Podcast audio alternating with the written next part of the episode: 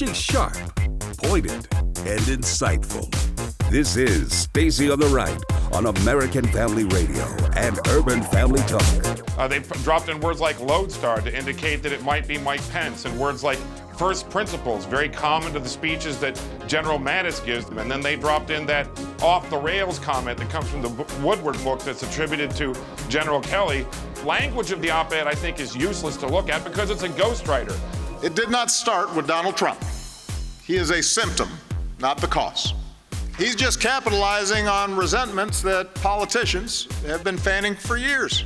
It's really a trifecta. I mean, it, you start out with a Bob Woodward book, then you go to Anonymous, another attack on the president and his fitness for office, and now uh, you have a third attack in the form of Barack Obama. All of this is very unusual. And now, Stacy Washington. Well, welcome to the show. welcome to Stacy on the Right here on American Family Radio and Urban Family Talk. Great to be with you. Uh, we have another jam packed hour of content and good conservative talk. Oh, yeah. So we have, um, we're going to talk about Lindsey Graham and the anonymous op ed. It's still a, a thing. Uh, Kellyanne Conway has done extensive interviews over the weekend to talk about it um, a number, like a huge number of staffers, all the people that have name ID recognition among Americans have already come out and said it wasn't them. Uh, which leads us to believe that it's someone who doesn't have name ID recognition and might not actually be a legitimate top staffer or senior level staffer, but we'll see. There are hundreds of them. So, um, and then we're also going to have Allen West, Colonel Allen West, author, host, pundit, you know, you name it. He's going to be here with us talking about his new book. And then we're going to round out the show with uh, promises made, promises kept. President Trump is shrinking yet another government agency. And yeehaw! I mean, let's do some more of that. Um, that's what I'm talking about. Government that's smaller is better for you and me. So we'll be talking about that. There's been a question that has been put to me many, many times, and that is how, as a Christian, I can support uh, President Trump, who you know has has had a history of infidelity, he has a potty mouth, and he, according to some Americans, have questionable character. And so the first thing I like to do when I, someone asks me that is I, I first want to establish a baseline. So no one in your past political voting blocks, you've never voted for anyone who's ever had a potty mouth. Barack Obama did. So if you voted for him, you voted for someone who had a potty mouth. He was very clean and, you know, smooth when he was in public, but behind closed doors and in meetings that were later made public, he used the F bomb. He was a prodigious cursor, also a smoker, um, you know, but he did have a clean family history. So at no point in your life have you ever voted for a politician or a candidate who ever cursed or had any kind of marital issues or any kind of character flaws whatsoever. Because I, I, would love to know who you were voting for, because last I checked, all human beings have character flaws. All of us are sinners in need of a Savior, every one of us. Clothed in white, made righteous through Jesus Christ? Absolutely. But underneath the white robe, why do you think you need it? Because of the stinky, disgusting, dirty, unfathomably bad sin that we're all soaked in. The white robe covers it, makes us white, it makes us right with Jesus Christ through Jesus Christ so that we can approach the Father. That's how that works. So how are we supporting Trump? Well, I don't know. It could be the religious freedom aspect. It could be that he's pro life. It could be that he promised to get government out of our schools, out of our bathrooms. It could be that he promised to do things that his opponent was going to do more of. So there were there were definitely two distinct choices. And while Hillary Clinton may not have been a cursor publicly, all of the books about her time in the White House show that she not only cursed the uh, the security guards, the the Secret Service, she she would not only curse them up and down, but she would actually threaten them. She would throw her luggage at them. So if you have a problem with people getting too full of themselves and thinking that they can say anything they want to certain people, then you got a problem with all of Washington D.C. Because all of them are entitled, all of them have lots of people that they treat like lackeys, and none of them are perfect. There aren't any perfect people here in this studio. There aren't any perfect people working all over AFA or AFR or urban. There aren't any perfect people anywhere on this planet. So then it becomes a question of, well, how far is too far? Well, in the Bible, didn't a man after God's own heart, David, also kill a man so he could have his wife?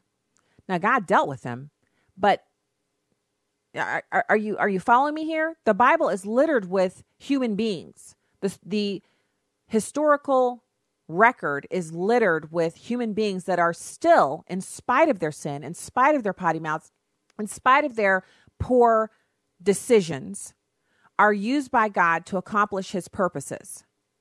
And I believe that Barack Obama was used by God to accomplish his purposes. At the time, and still to this day, I, I have no idea what those purposes were. But that is who was the president for eight years. I didn't vote for him.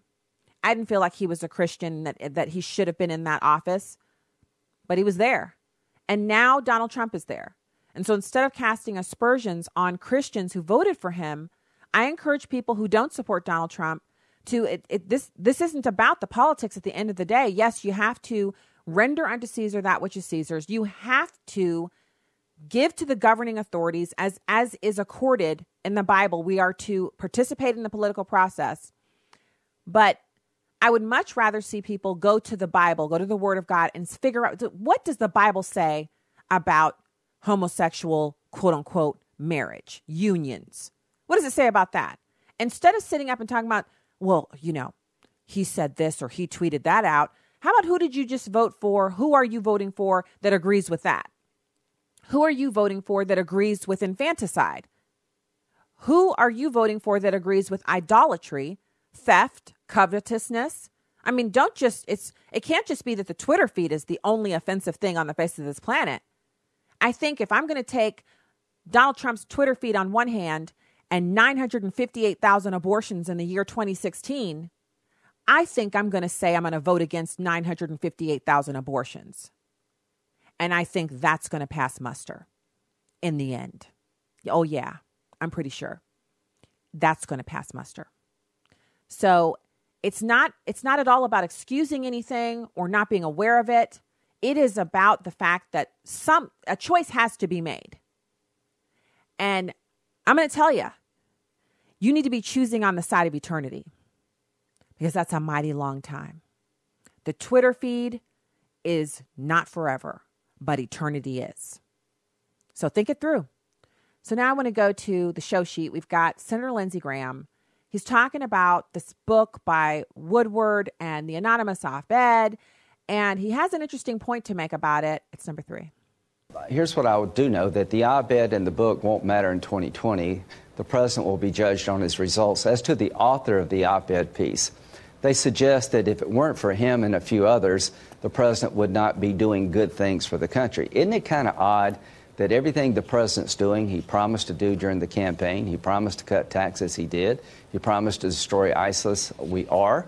Uh, he promised to nominate people from a list of 25. He's done, picked two out of that list. Everything the president promised about deregulating, Amer- deregulating America, he's delivering on. He promised to uh, uh, rebuild the military. It's kind of odd that everything he's doing, he promised. Here's what I think. Why this op ed piece now? Uh, the New York Times is the choir director for the left. They set the agenda for the left in the mainstream media. They chose this op ed piece to start a narrative that Trump is crazy, mm-hmm. I think, because the Russia probe is falling apart. The idea that, Russia, uh, that Trump colluded with Russia his campaign is falling apart before our eyes. So I think the New York Times is trying to start a new narrative by publishing an op ed piece from an anonymous source to suggest the president is unhinged. This is an effort on their part, in my view, to start a new storyline because the Russia probe storyline is falling apart.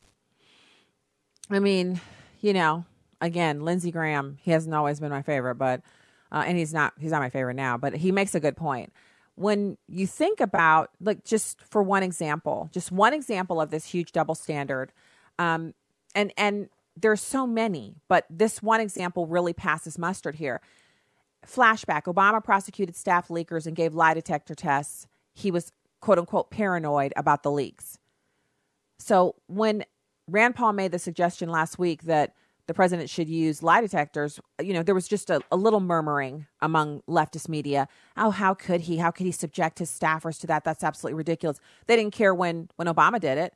Obama did not like the leaks that were coming out of his White House, so he put them uh, through all of these rigorous tests. He wasn't going to put up with it. So they're it portrays an administration gripped by strict policies about information flow and paranoid about leaks across all executive branch departments. That's the US Today, USA Today talking about the Obama administration. So they had a problem with leakers too. The administration's war on leaks and other efforts to control information are the most aggressive I've seen since the Nixon administration when I was one of the editors involved in the Washington Post's investigation of Watergate. The 30 experienced Washington journalists at a variety of news organizations whom I interviewed for this report could not remember any precedent. This is a man named Downie writing in a report that was criticized by Obama administration officials. The campaign was so aggressive, it even had a name the Insider Threat Program. So, of course, reading this means that this whole idea that there's some people working inside the administration to subvert the goals of the administration that they work for is not unique. It's not new. It's not fresh. We may be shocked by it. The only thing that's new is the New York Times publishing, uh, publishing an anonymous op ed.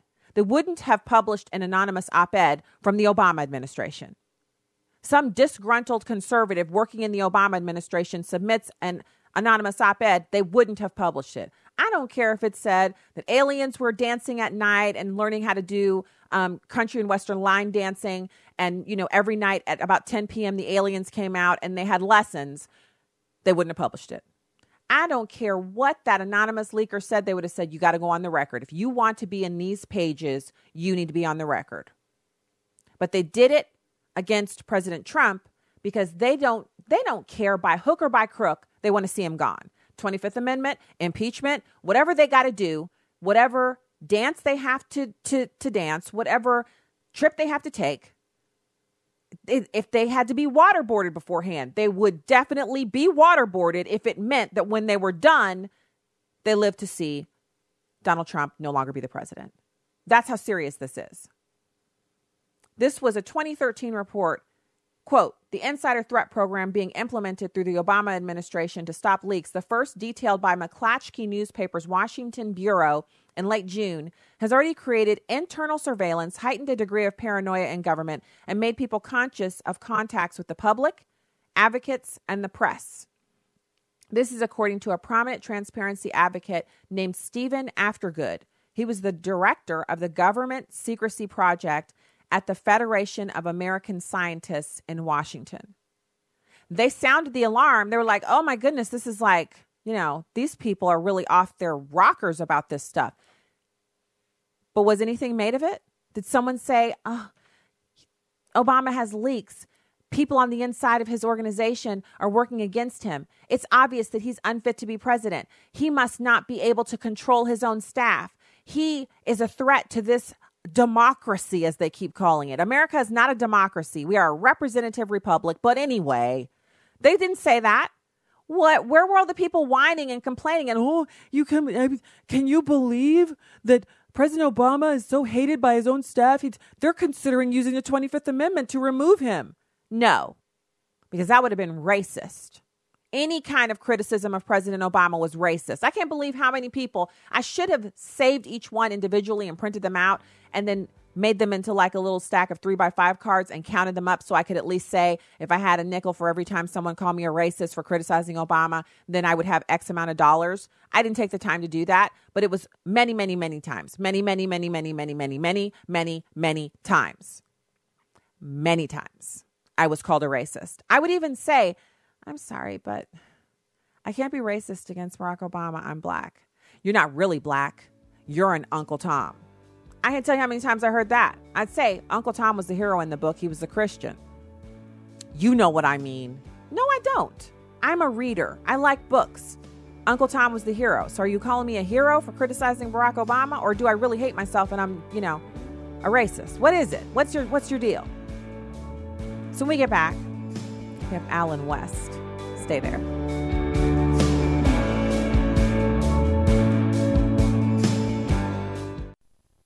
Good news. You are not stuck with your healthcare plan. Really.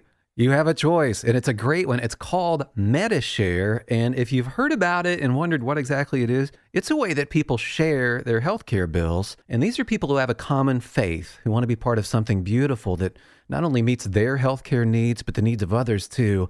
And it's people who love to save money big time. Medi-Share members typically save $500 a month per family on their healthcare costs. That is a life changer for people. So this could be for you. Maybe it's what you've been looking for a way to pay healthcare bills that's not only very smart financially, but it's even profound. Medi-Share is a nonprofit with 400,000 members nationwide who pray for and share with each other. So, yes, you're not stuck. There's another way, and it could save you a lot. Hit star star 345 to find out how much you can save on your health care. Message and data rates may apply. That's star star 345.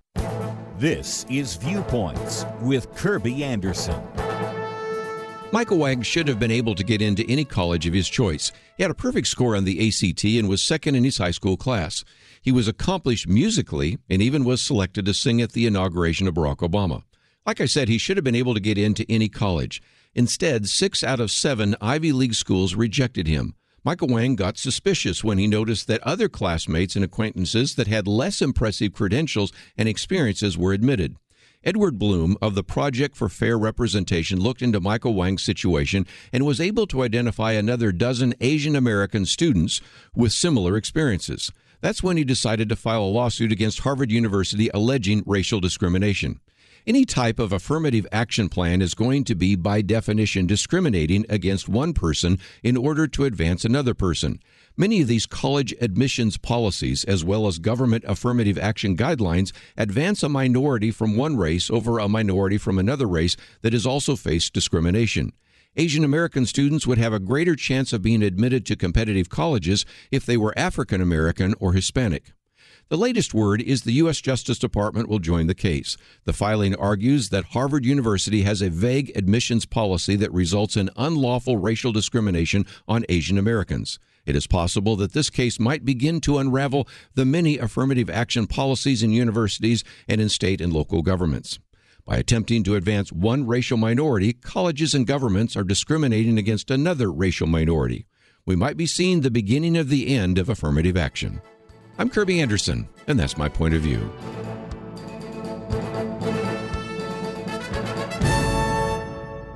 From Universal 1440, Unbroken, Path to Redemption, the rest of World War II hero Louis Zamperini's true story in theaters September 14th, rated PG 13. Welcome back to Stacy on the Right on American Family Radio and Urban Family Talk. These documents were cleared and Cory Booker just is grandstanding. Is that true? Were the documents already clear or were you violating the rules? Like, I don't know. I violated the rules and I am violating the rules. I am breaking the rules. I am breaking the sham rules. I knowingly violated the rules that were put forth and I understand the consequences. I am breaking the rule. Number one, last night I broke the rules. Last night I broke the Senate rules by reading from that email. That I did willingly violate the chair's rule. And I understand that, that the penalty comes with potential ousting from the Senate. Uh, I take full responsibility for violating that, sir. Okay, in so violation of their sham rules. Bring the charges. So I am violating those laws. I have been doing all day. And I'm ready to accept the full responsibility for what I have done. I just used that documents last night in violation of procedure. I had already read for them and broke their sham of a rule. And a punishment for contempt. Well, it all started last night when I broke the rules. He said, We cleared the documents last night shortly after Senator Booker's staff asked us to. We were surprised to learn about Senator Booker's histrionics this morning because we'd already told him he could use the documents publicly. And this is about the closest I'll probably ever have in my life to an I am Spartacus moment. Well, if he's Spartacus, we're all Spartacus. or we're not. and neither is he. Welcome back to the program. Stacy Washington, host of Stacy on the Right here on American Family Radio and Urban Family Talk. It's my pleasure to welcome our next guest, good friend Allen West, Colonel, retired, and also a patriot, someone who served this country, and author of the new book, Hold Texas, Hold the Nation, Victory or Death. Colonel, welcome to the program. Hey, Stacy, it's good to be with you, and thank you for your service as well. Uh, you know, thank you so much for joining us today. I was so excited to get the note that you have this new book out, and thank you for the review copy. And so I always ask this question first, sir, why did you write this book? Well, it's very simple. When you look at what is happening in the state of Texas, take, for example, you recently had people down uh, in Austin, the capital of Texas, saying that they wanted to look at renaming the, uh, the, the the capital of the state of Texas. Uh, tomorrow there will be a hearing at the uh, Texas uh, State Board of Education about removing the word heroic as it refers to the 183 men who made the stand at the Alamo back for those 13 days uh, between February and March uh, of 1836. So people always see Texas as this great, you know, impenetrable red state, but yet they fail to realize that every single major city in Texas, Texas except for Fort Worth, is controlled by the uh, by the Democrat Party. And look at this uh, Robert O'Rourke, the representative from out in El Paso, who is running for senator here in the state of Texas. He's a far left uh, Democrat socialist, and no one would believe that a person like that will have a chance to run for uh, senator in Texas, but yet he's very close to Senator Ted Cruz, Cruz and, in many of the polls. So there is an incredible demographic shift. There's an ideological shift that is happening here in Texas because people are coming here fleeing from failed progressive left states, namely uh, California. Corporations and businesses are moving here, but yet they're still bringing that same failed ideology. And you know, sir, I've, I've one of the things that I think is so interesting about that first of all that you're writing this book about holding Texas, hold a nation, because Texas has an enormous amount of electoral college votes, a huge population, mm-hmm. and you're right. Most people think of you know I was born in Texas, so it's cow cowboy boots, cowgirl boots. It's jeans, it's hardworking ranchers and Americans who just love America and really have that can do spirit, that attitude of kind of the pioneering West, but it's still there to this day. But when we look at California and Illinois and New York, they are losing population, and those people are moving to Texas because there's no property tax. There's, uh, you know, the, all of the taxes are so low there. It's basically move to Texas, make your own way, and people are loving that. But when they get there, they move to an urban population center, and then they start doing the same stuff that brought about the impetus for them to leave Illinois and California and New York. Am I right? No, you're absolutely right. And the whole thing is that the left has their eyes on Texas not because of the economic growth and the success of the conservative policies here that have enabled that to happen. They have their eyes on Texas because Texas is the second, you know, most populated state in the union with 38 electoral votes. And they'd love to be able to have those electoral votes. And what you see is the, the greatest export that is coming from California, Illinois, uh, New York, New Jersey, like you say, is this progressive socialist ideology. Remember that Colorado used to be a red state. Uh, it shifted from purple and now it's a blue state. Why? Because of two dominant population centers, Denver and Boulder, that are controlled by the left. You see it happening in Arizona. You see it happening in Nevada. You see it happening in Mexico. When you look at the electoral map of the state of Washington, uh, the state of Washington, everything, all those counties are red except one major county, and that's King County, which is where you have Seattle, Tacoma, and that's your major population center. And so, again, one of the reasons for writing this book is, you know, we don't seem to have anyone at the Republican National Committee or wherever with a strategic perspective and a strategic mindset that are sitting back and looking at the schemes, the plans, the goals and objectives of the left and thinking about how do we, you know, first of all, inform people about it and how do we thwart it. You know, you make a perfect point, and I'm glad you said it because you know I've been I've been beating that drum, and I don't think people listen.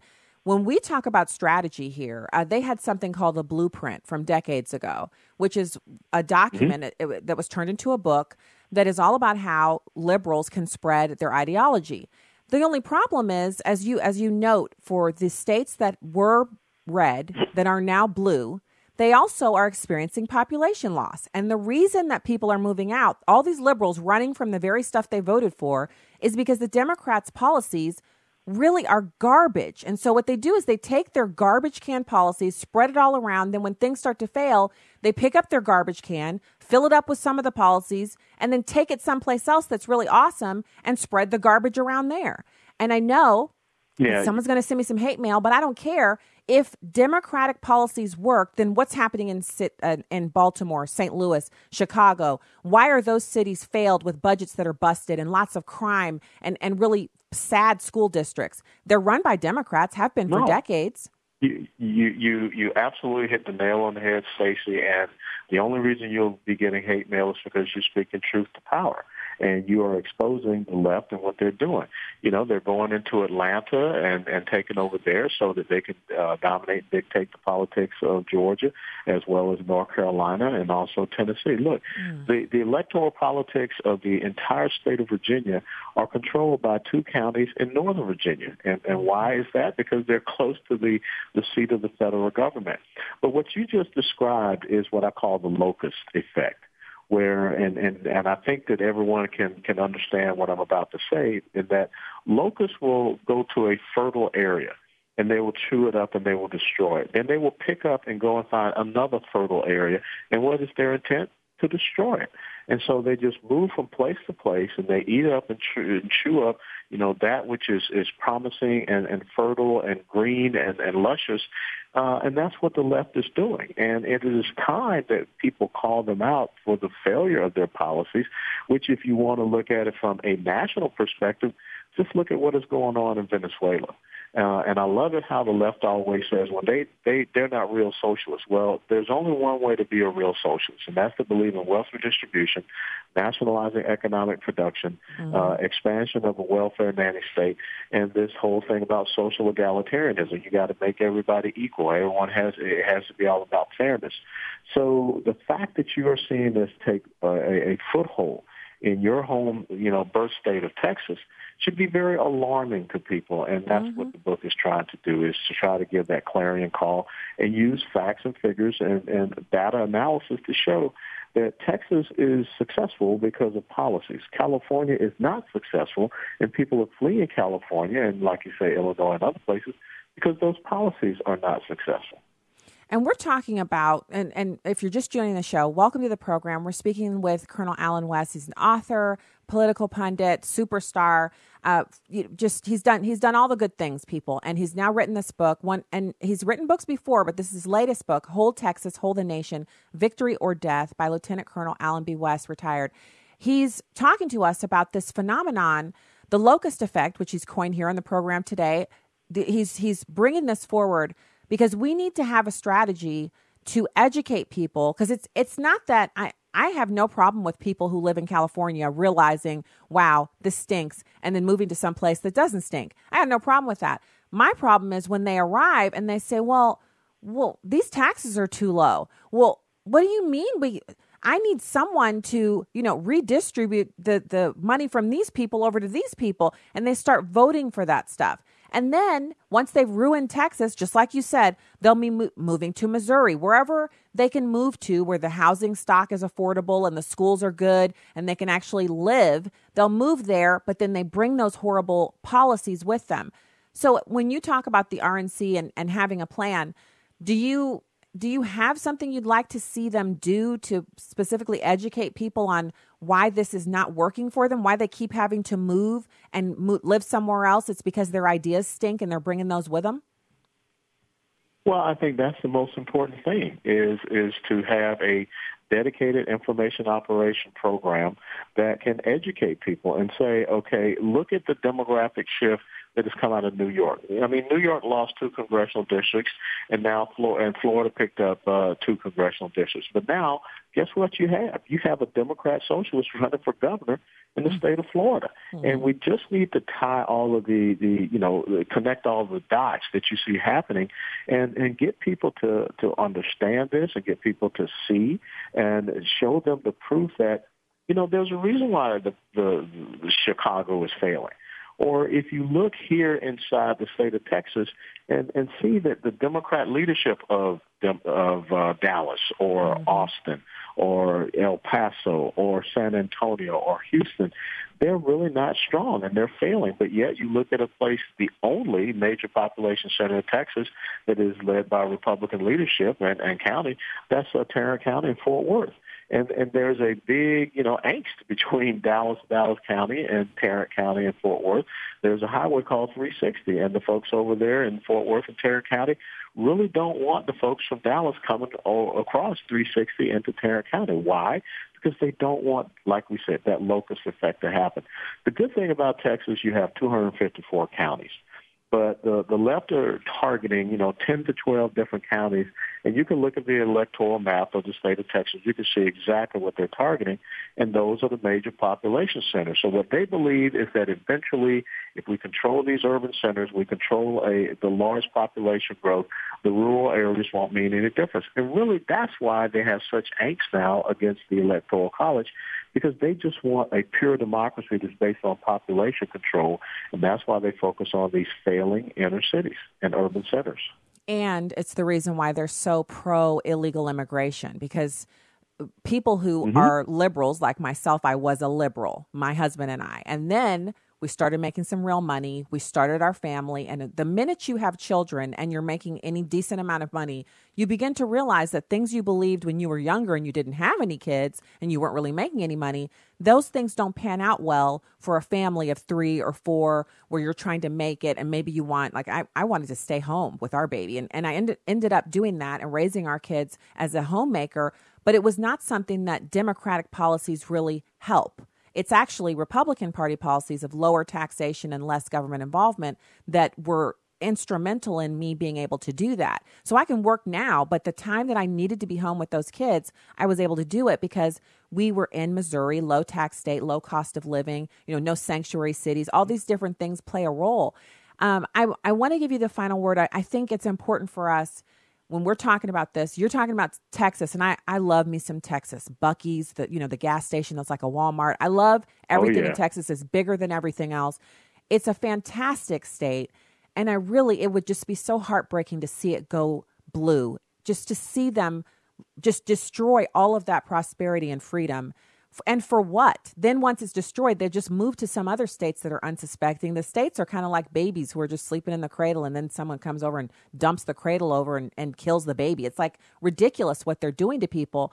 We've got to be able to stop this. And, and it starts with stopping Beto O'Rourke, who is not even Mexican or Hispanic at all. He's Irish. Um, yeah. It comes from stopping him from becoming a senator from the great state of Texas. Can it be done? Well, yeah, I, when you look at the polling for uh, Governor Abbott, who is also running uh, as well in this election cycle, he's up over uh, Lupe Valdez by 23 points. So that gives you a, another idea of what is going on in the state of Texas statewide.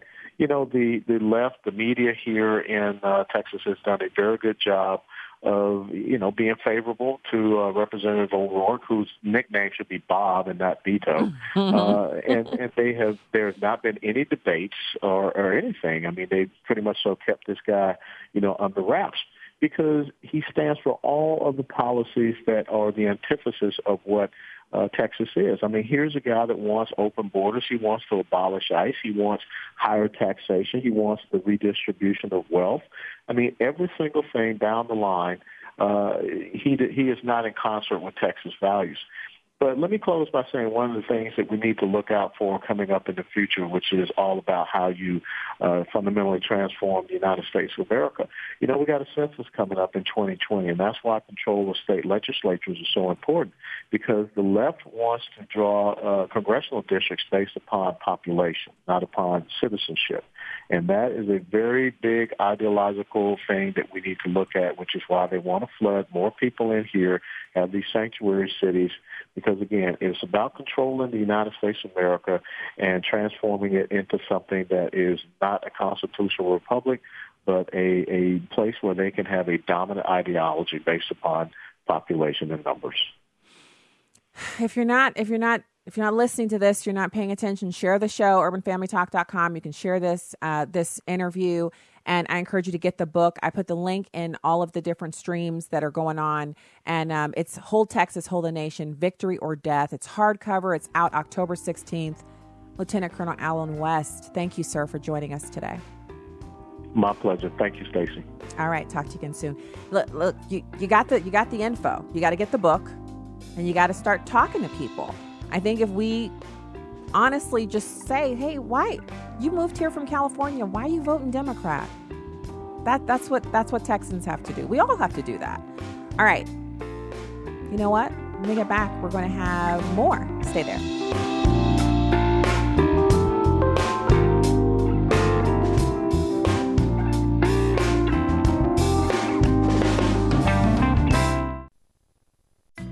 Here's Steve Tybor. Eight Days of Hope started after Hurricane Katrina, helping people in Bay St. Louis, Waveland, Mississippi rebuild their homes back in 2005.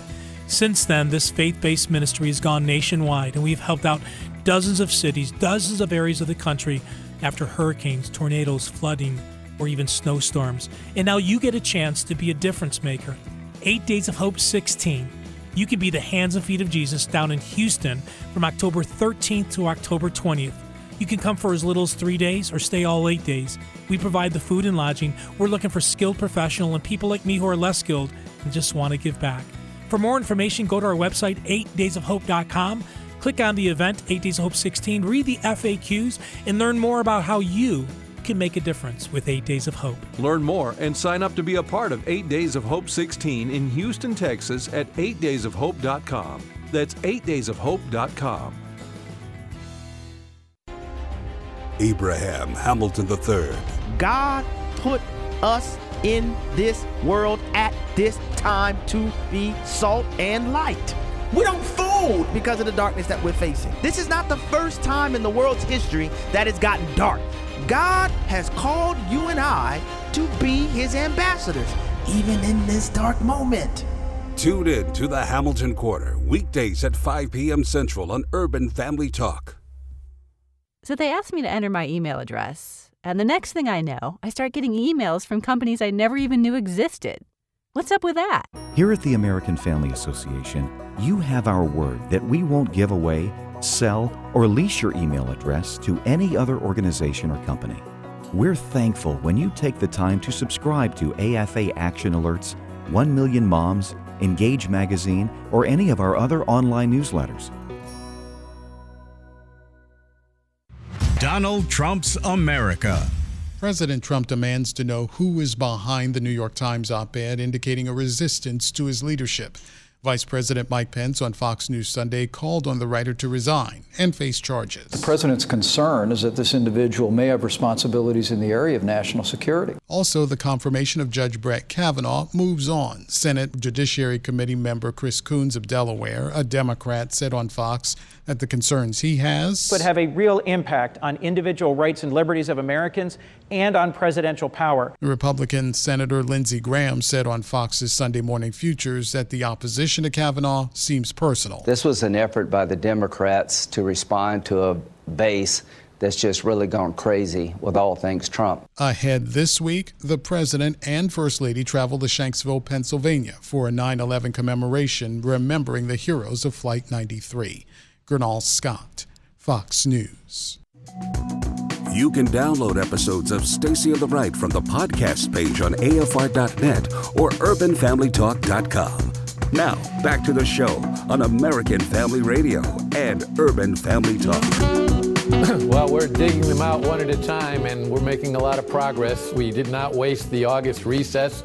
We interviewed a number uh, of uh, key witnesses, including Bruce Ohr, uh, and now we are proceeding to uh, get additional documents from the FBI and line up additional witnesses. But I also agree uh, with those members who have called upon the president to declassify the documents that are necessary for the American people to see what was going on in 2016 and early 2017 regarding the disparate way the FBI handled these two major investigations, one involving Hillary Clinton, the other involving the Trump campaign. Uh, and it, it, truly is stunning. We will persist uh, to, to uh, through this Congress. Uh, I agree with Leader McCarthy. We're going to hold on to the House, and we'll get to the truth of this matter. Uh, but it would also help greatly if the Justice Department would appoint a special counsel. We've been calling for that uh, for over a year now. Well, I mean, what can we do? Um, we're waiting and we're expecting that this week will be the week that the president will declassify uh, the information that he's discussing there. It's uh, Judiciary Committee Chairman Bob Goodlatte. He's on Maria Bartiromo's Sunday program talking about just that. Um, I think we have to. We have to have that information out in the public sphere. Um, so I, you know, I would hope that that he would do that. Um, head over to my Twitter feed at Stacy on the Right if you'd like to have the link, or you can just go to Amazon, go there directly, and just type in Allen West's name, and all of his books will come up, and you can pre-order the book that he was just sharing with us about um, Hold Texas. And I put a little hashtag on there on, on Twitter, Hold Texas. So um, we really appreciate um, having the listening audience and you know going going out and being able to talk to people like Lieutenant Colonel Allen West, retired. Uh, it's great, great to have him on the program. So I told you that th- so we have two things to cover here in the last segment. And we'll and we have time to take a call if if you would feel inclined. Uh, 866-963-2037 866-963-2037 so first off first kind of big news is that president trump promised to not only send the agencies back out into the greater population. So instead of having all the agencies centrally located in Washington, D.C., and creating these two mega counties that are in Virginia that are packed with government workers, pulling down these government salaries and really just liberalizing everything in their in their sight he wants to take some of these agencies and put them closer to the people that they're ruling over. So they are accountable. So they live in the community with the people they're telling you can't touch a puddle of water on your property. Well, if your neighbor has puddles of water on his property and he comes over and knocks on the door and says, Hey, are you guys really considering a rule that says I don't own the puddles of water on my property? That, that if I want to level off a part of my property that is collecting a little bit of water, stagnant water, that that's somehow a violation of an EPA rule? What's going on with that? Come over here, take a look at these. You tell me if these stagnant pools of water that are growing mosquitoes are of any value to the Environmental Protection Agency. That's what we need. So that's what he's talking about doing. But this is more good news because this is in addition to that. President Trump is keeping a campaign promise to reduce the size of the EPA. He spoke about dismantling the EPA, saying we're going to get rid of it in almost every form. We're going to have little tidbits of it left, but we're going to take a tremendous amount out. And that was a little bombastic. I to see what he's going to do here. Um, records show that in the first 18 months of the Trump administration, over 1,600 workers left the EPA. And out of those 1,600 vacancies, only 400 were filled. That's an 8% decrease in the agency's employment size. And just for uh, you know, for for comparison or or to kind of bring it to scale in your mind. Um, a few years ago, I hadn't been to DC in a, in a, a little bit, and, and, when I say DC, my parents and my sister live in uh, Springfield, so that's in Virginia. So I'm often when, when my husband and I take the kids to visit my family, we'll we'll often pop into DC. But this was a trip that I took uh, to CPAC, and I was in a kind of a, a it wasn't an Uber, I was in a town car going from um, where CPAC was to a location to do an interview, and it was downtown. And we turned onto the street where the EPA is located. And we were driving and driving and driving past it. And the building just kept on going. It's an ornate, kind of Gothic revival style building, like most of the buildings in Washington, D.C. It's beautiful. And as we were pulling past it, I asked the town car guy, I said, what is this building? It just goes on forever. Is this one block? He said, Well, I guess you could say technically this is two blocks, but this particular block of the street here, it, this is just one long segment, and it is this building. This building is the whole of this side of, of uh, this block. And so he said, I can't remember what building this is. So we keep going. And now I, you know, I've got my phone down. I'm looking because I'm like, I got to know what this building is. We pull up basically halfway through this enormous building, and it says Environmental Protection Agency. So I look online and find out that there's like 15,000 employees. And I'm like, this is why they keep on raking us over the coals with the taxes. I wonder what these people are doing in there. Like, what are they doing in there? And I really feel like that's part of the reason we saw so many people who were interested in seeing Donald Trump come in, someone who wasn't a politician, who could come in and do something about this. So they've got a quote here EPA acting administrator Andrew Wheeler said that almost half of all agency employees will be eligible for retirement in the next five years. His priority is recruiting and maintaining the right staff, the right people for the mission, rather than total full time employees. Before leaving the position in July of 2018, EPA Administrator Scott Pruitt anticipated that by not replacing officials retiring by 2021, the size of the agency could be reduced by 47,000, down 8,000 jobs from 15,000. Come on now. I can get behind that all day, every day. Um, so let's talk to uh, Ken in Ohio. Thanks so much for calling the show. Hey, Stacy. Uh, thanks for taking my call. Um, do you recognize this? Oh, my Lord, Lord, Lord, Lord. I think so. That was a song for. Yeah, that was a song from Glory, the movie that portrayed the 54th Regiment from Massachusetts, who went, who were all black men, obtained their freedom. They were slaves that obtained their freedom and were now fighting on behalf of the North. And uh, in that scene in the movie Glory, they're singing their death song. They're going to face death straight head on the next day, and uh, it is just a very moving scene. And for me, the reason why I wanted to call you is because as a white guy, I just don't see how I could ever be in that scene. I mean, these guys are telling their story. Lord, you're going to bring us to the judgment. You know, they got that deep Southern slave accent, and uh, Morgan Freeman's in it, and Denzel Washington. And uh, I, I just, there's no way a white guy could be in that scene. And it just made me wonder uh, if it's not true that black guys in America, even godly, good, church going black guys, in the end, do they really still not have a special connection between each other? The descendants of slaves, something that even though a white guy might go to their church together and might even watch football games together, in the end, there's just something special between black guys in America. I don't know. Is there something special between white guys in America? Well, uh, no, there's not. Because not all black people have... in America are descended from slaves. So, I mean, there are plenty of blacks in America who are descended from slaves, but not all black men in America are descended from slaves. So, if the unifying bond is slavery descendancy, then that would prevent all black guys from having that common background.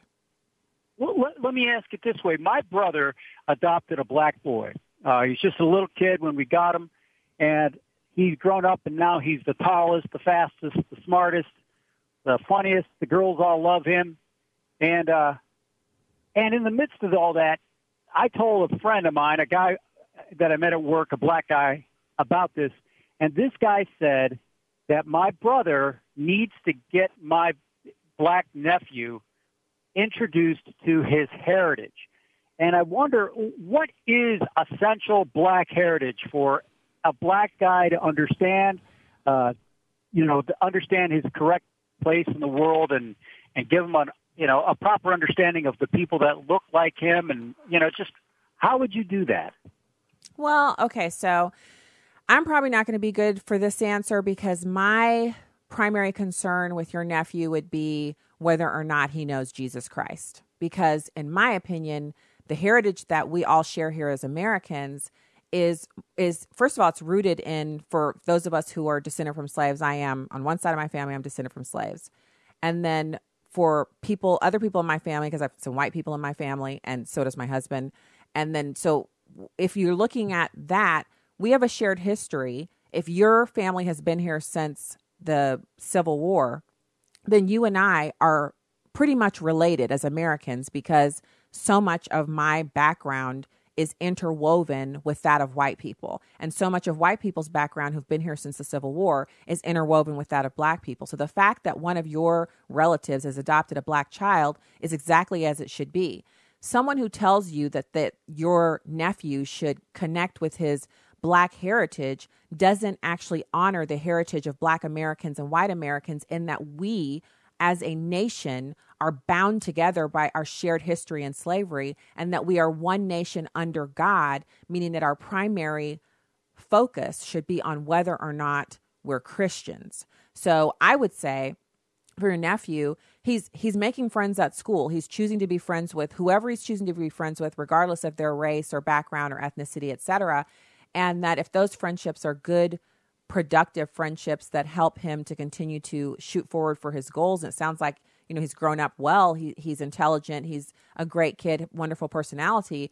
That he will make friends as an adult based on those attributes and those character attributes, as opposed to looking for people to be friends with because of a shared tan, which the permanent tan is not as permanent as people think it is. And it's it's really it's irrelevant. The the the fact that he just happens to be ethnically permanently tanned and you, the rest of your family is not. Um, I think it's it's a deception. It's it's a way that when you have that mindset, you let that creep into your interactions. So instead of it being about you Ken and me, Stacy, it's you, Ken, a white guy, and me, a black woman. That's ludicrous. There's neither bond nor free, Jew nor Greek. Christ is in all. It, it, we we're one people. So the most important thing that I would be interested in is to know if your nephew's a Christian, if his parents are Christians, and if they're walking that out. So yeah, that's that's how I would answer that. I don't believe in that at all. I think whites and blacks can uh, adopt children of other races and the, the, the main thing is why are they doing it and if they're doing it if they're raising the children up in the fear and admonition of the lord so i hope that answered your question i'm i'm i think we we get caught up in that. And you know what? It's because of the ideological bent that we see out there. We see the mantra it's beaten into us. Well white people believe this, white people look at the nastiness that comes towards blacks um, for not voting for the Democrats. Why does that have to be nasty? If you if you can vote for the Democrats, it seems that you would be able to in the same universe where you can not vote for them. So the same way you can vote for the Republicans, you can not vote for the Republicans. But not if you're black. Why? Because we're owned by the Democrats? because we have to vote for the Democrats because we owe them something. They weren't even the ones who wanted to abolish slavery. They weren't the ones who wanted to desegregate the schools. You know, you got to watch those Dinesh D'Souza documentaries so you can understand what I'm talking about when I say the Democrats have never been on the right side of race. Never. They aren't today, and they never have been. The most racially motivated comments that have ever been leveled at me, the most ridiculous comments that have ever been uttered to me. The worst threats come from white liberals and black liberals. They'll say, they start off by basically telling me that I'm I, I deserve to die because I don't vote for the Democrats and I don't know who I am and I hate myself and I hate black people. And then they launch off into the worst kinds of threats and violence that, that you can print. They type that stuff up. I even had one guy type it up on his work email. And when I called and asked for a comment for one of the publications that I write for, an official comment, you better believe their risk management team got that guy in a room and he called me and apologized because he didn't want me to publish that email. But if he hadn't sent it from his work address, he would have stood by those comments, those hateful, bigoted comments towards me because I'm black. And I don't have the right to think or vote for myself according to liberals.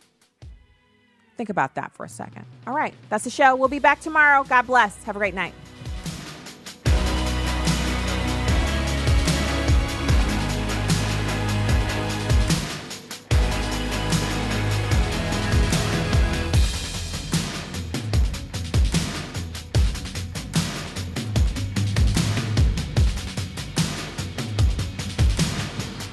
The views and opinions expressed in this broadcast do not necessarily reflect those of Urban Family Talk, Urban Family Communications, or American Family Association.